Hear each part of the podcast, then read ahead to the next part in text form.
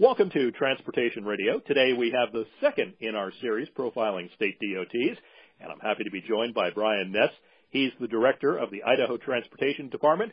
He's been their director since 2010. Welcome, Brian, to Transportation Radio. Ah, thank you very much. It's a pleasure to be here. Well, one of the things we like to do, the first thing, is because each state Department of Transportation is a little bit different, is to begin with an overview of ITD. Tell me a bit about ITD and what some of its responsibilities are, if you would. The Idaho Transportation Department is responsible for all modes of transportation. Uh, we have uh, 12,300 lane miles of roads, nearly 2,000 bridges. One thing that may be unique to Idaho is we have 30 backcountry airstrips that uh, people use to get into the back wilderness of Idaho. Our department is almost 1,600 employees, and we actually even though we're part of the executive branch of government, we actually report to the Idaho Transportation Board, and I, as director, am appointed by the board as opposed to being appointed by the uh, governor. So that makes us a little bit unique uh, from other states in that aspect, too. Now, talking about that board, how are transportation decisions made in Idaho? What role does the board play versus the department and yourself? We have a seven person Idaho Transportation Department board six of those represent a district, which are in alignment with our six districts at uh, ITD, and then the seventh person is a uh, chairman of the board.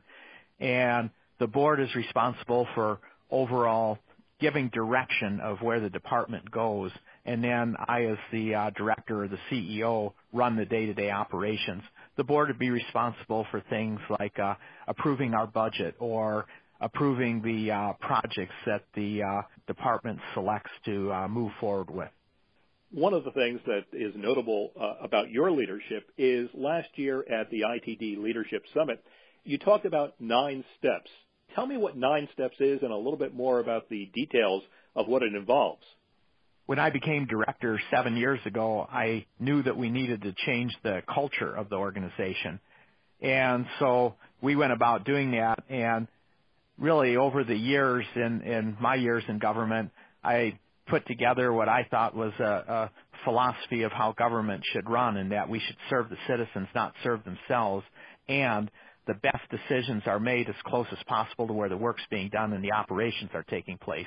So keeping that in mind and keeping in mind what our mission is, is to provide uh, safety, mobility, and economic opportunity for the users of the transportation system, I set out with a nine-step process to change the culture. And those nine steps are divided into three areas of three steps each. The first three steps are setting the direction for the organization. The next three are about improving the organization. And then the last three steps involve empowering the employees. And how has that being implemented as far as uh, ITD? Uh, it was presented last year for the first time. Uh, we're less than a year into uh, you announcing that. So tell me a little bit about what's been going on as far as the implementation. From an implementation standpoint, um, I think what really speaks for itself are the results that, uh, and actually, even though we formally uh, talked about it with our staff uh, at the last leadership summit, we've really been on this journey for about uh, six or seven years now. And during that six or seven years, we've managed to eliminate every other layer of supervision. Our staff is 8.5% less than what it was seven years ago, yet with less staff and less layers, every single one of our performance indicators have shown improvement. Our employees are actually more satisfied and secure in their jobs, and by placing decision making as close as possible to where the work's being done, some of the innovations that have come out of this are amazing. We've had over 570 innovations in the last year, saving $2.2 million in, in costs and 75,000 hours. Now, speaking of innovation, you were a finalist for the Innovative Company of the Year award last year by the Idaho Technology Council. You're the first state agency to be a finalist. Tell me a bit more about that innovation program that ITD is involved with. Our department submitted for the Innovative Company of the Year, and we received a phone call that said, well, you're a government agency. You can't really compete. This is for the private sector. And so we told them, here's some of the things we're doing that involve innovation. And they said, well, maybe you can go ahead and submit your application. Then a few months later, we received a phone call that we were in the final three in the entire state of Idaho. We were invited to the banquet. So we went to the banquet, and that night, ITD is uh, up on stage with the other two companies, and they announced the uh, winner. Unfortunately, we didn't win.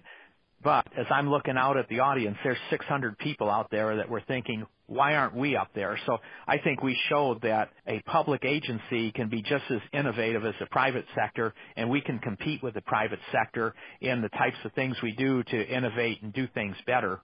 But getting back to how that specifically is done at ITD, it goes back to my core philosophy of the best decisions are made as close as possible to where the work is being done, the operations are taking place. So we've allowed our employees to look at different ways to do their job. And we've empowered them to say, how can we do our job better? How can we do things differently? So we are constantly having our employees come forward with new ideas, different ways of doing things, and then we try and share those throughout the department. So if one district comes up with innovation on how to do snow removal, for example, which we've been very successful on, by the way, then we want to make sure we get that out to the rest of the agency. Speaking of snow, we're in the heart of winter as we're recording this conversation. One of the things that you've implemented is something called Swarm the Storm. What is Swarm the Storm? That is an employee-driven innovation. And again, we have these outcomes-based performance measures, and our snowplow drivers looked at that and said, we can do better than having roads clear of ice and snow 28% of the time during the storm. So what we are going to do as the employees is we're going to look at how we can do that better. And one of the things that they really zeroed in on is that typically what we've done is during winter months we set up shifts. So we had 24 hour coverage and you had coverage on weekends. But the employees are saying when you have shifts for your employees, basically about a third of the time during the winter you're fighting the storms, but the other time you're doing other things. And by having our employees spread out over shifts, we don't have all our equipment out on the road at the same time during a storm. So they decided they were going to meet with the weather service twice a week on Mondays and Thursdays. And based on what the weather forecast was, if the weather service forecast that the storm was going to hit on the weekend, the employees then decided as a group, then we'll take Tuesday and Wednesday as our weekend and then come in at the end of the week so we're there when the storm hits. If the storm's going to hit at midnight, there's no point coming in at 8 in the morning. We'll shift our schedule so we can come in right before the storm and then during the height of the storm, every one of our employees are out on the road fighting that storm. So I was a little bit concerned that um, I know that for my own personal self that my weekends are sacred to me. So I went and talked to some of the employees out in out in the uh, garages, and I said, "How do you feel about that? You come in on Monday, and all of a sudden, instead of looking forward to the next weekend, you're going home and taking two days off, and then coming in and working during your weekend." And it was interesting what their response was. They said, "Director, if you had told us that we had to do this, we'd find a way to not make it work." But we know this is the right thing to do, and it's our idea, and we're the one implementing it. And if Joe, for example, has a son that plays basketball and he can't be there on Friday nights, we understand that. We can cover for Joe because maybe Joe will cover for us and we have something going on. So we just work as a group to figure out how we get everybody there and get as many people there during the storm and not being told that this is what we have to do is what really made this thing work. So I thought that was a real credit to our employees because I think that is a real sacrifice when you're continually jumping and jerking your schedule around. Now, Idaho is a largely rural state. It covers, though, a, a quite a bit of territory. What are some of the challenges with running a transportation department in a rural western state? I think probably the biggest challenge is we have a massive land area but only about a million and a half people in the entire state. And I think that uh, what that brings is you have vast areas of, of undeveloped land, but you still need to get people from one point to the other. And we have a lot of uh, agriculture um, in Idaho, particularly in the dairy industry, and you may have heard of Idaho potatoes. And if someone, for example, in where you are at in uh, New Jersey wants to um, have a uh, Idaho potato, we have to have a way to get that out of Idaho and into other parts of the country. So we're an important connection economically for all the other states around the country. But again, with only a million and a half people, and most of those are um, about a third of that population is concentrated in one small area in southwest Idaho.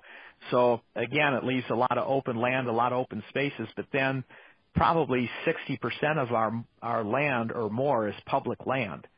So where other states, all that land is not necessarily public. It's private property where people can develop and you can generate uh, taxes and, and user fees and, and have some type of base. We can't develop those lands. So that land sits idle. We have no way of generating revenue that can support the transportation system off those lands. Now, speaking of financing, as you look at the headlines around the country, gas taxes, other forms of financing are definitely an issue in many states around the country.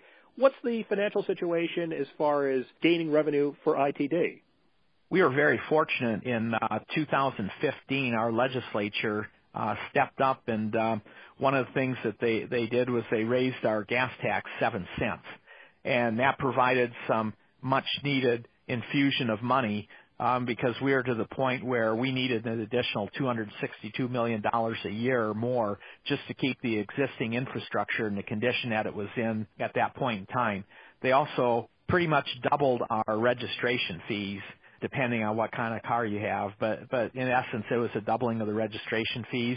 But then they did something that was unique. There's always been this um, going back and forth of should we use general fund money for transportation.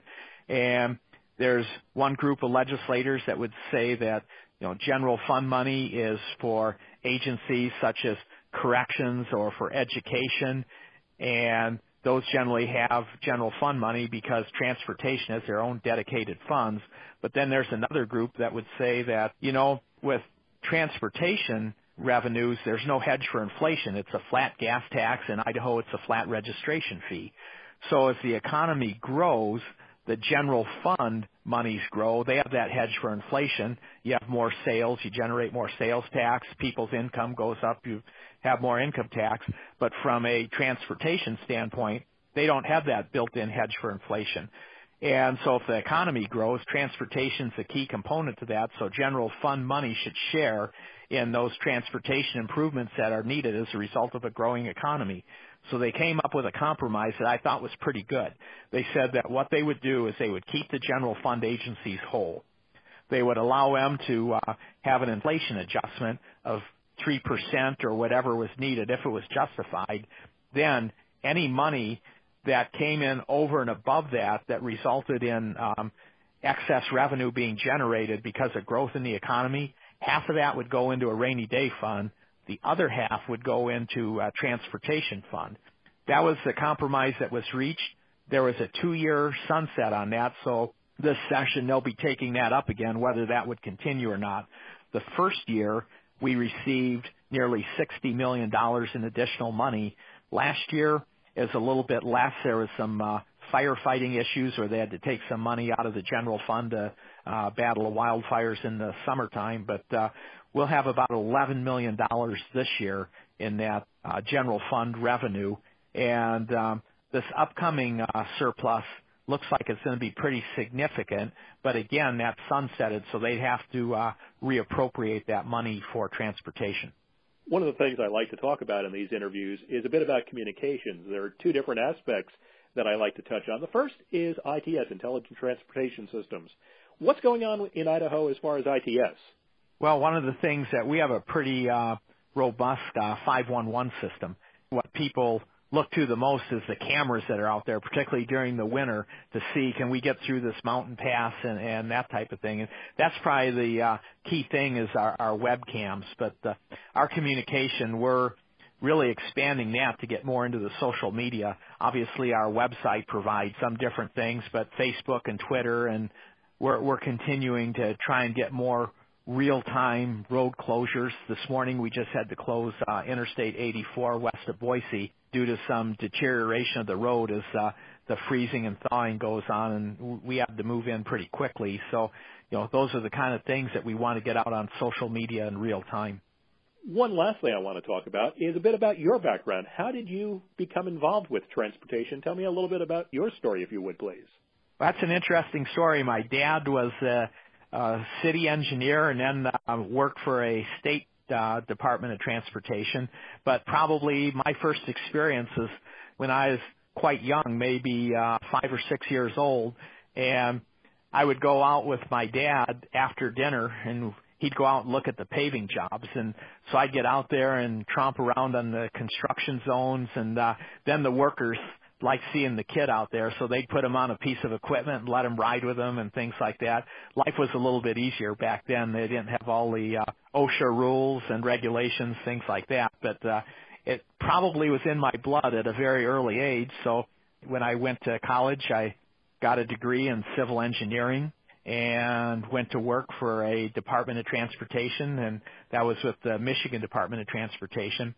Probably touched every single area that you could possibly think of. I was in maintenance, I was in research, I was in structures, I was in uh, bridge fabrication, materials testing, project development. So covered the whole gamut. Worked my way up through Michigan. Worked there for 30 years. Was uh, they called them the um, region engineer, similar to district engineers in, in other states for about half of the uh, lower peninsula of Michigan. Again, but I was not quite 30 years into my career, and uh, Idaho uh, came knocking at my door, asked me if I'd be interested in being their director. At first thought, I was thinking, wow, I'm that close to retirement in Michigan and to move 2,000 miles across the country. But then I thought about this is the opportunity I've always looked for to lead an agency and implement some of the things that I've picked up over my uh, 30 years in my career. And I've been here for seven years. I'm starting my eighth legislative session and enjoying every minute of it. It, it was a really good move, and I think we're doing some really great things at the uh, Idaho Transportation Department, and I'm very proud to be the director. And uh, we have a great group of uh, employees. You know, when you put that decision making down at their level, and there's a lot of trust involved with that. Those employees have to trust that you're not going to throw them under the bus if they make a decision that maybe doesn't go so well. And I have to trust them to make the right decision. But we have that. We're doing some great things, and I think our results speak for themselves. Well, you've been listening to Transportation Radio. My guest today has been Brian Ness. He's the director of the Idaho Transportation Department. Brian, thank you so much for your time. Thank you very much. I really enjoyed having the opportunity to talk about the good things going on here in Idaho.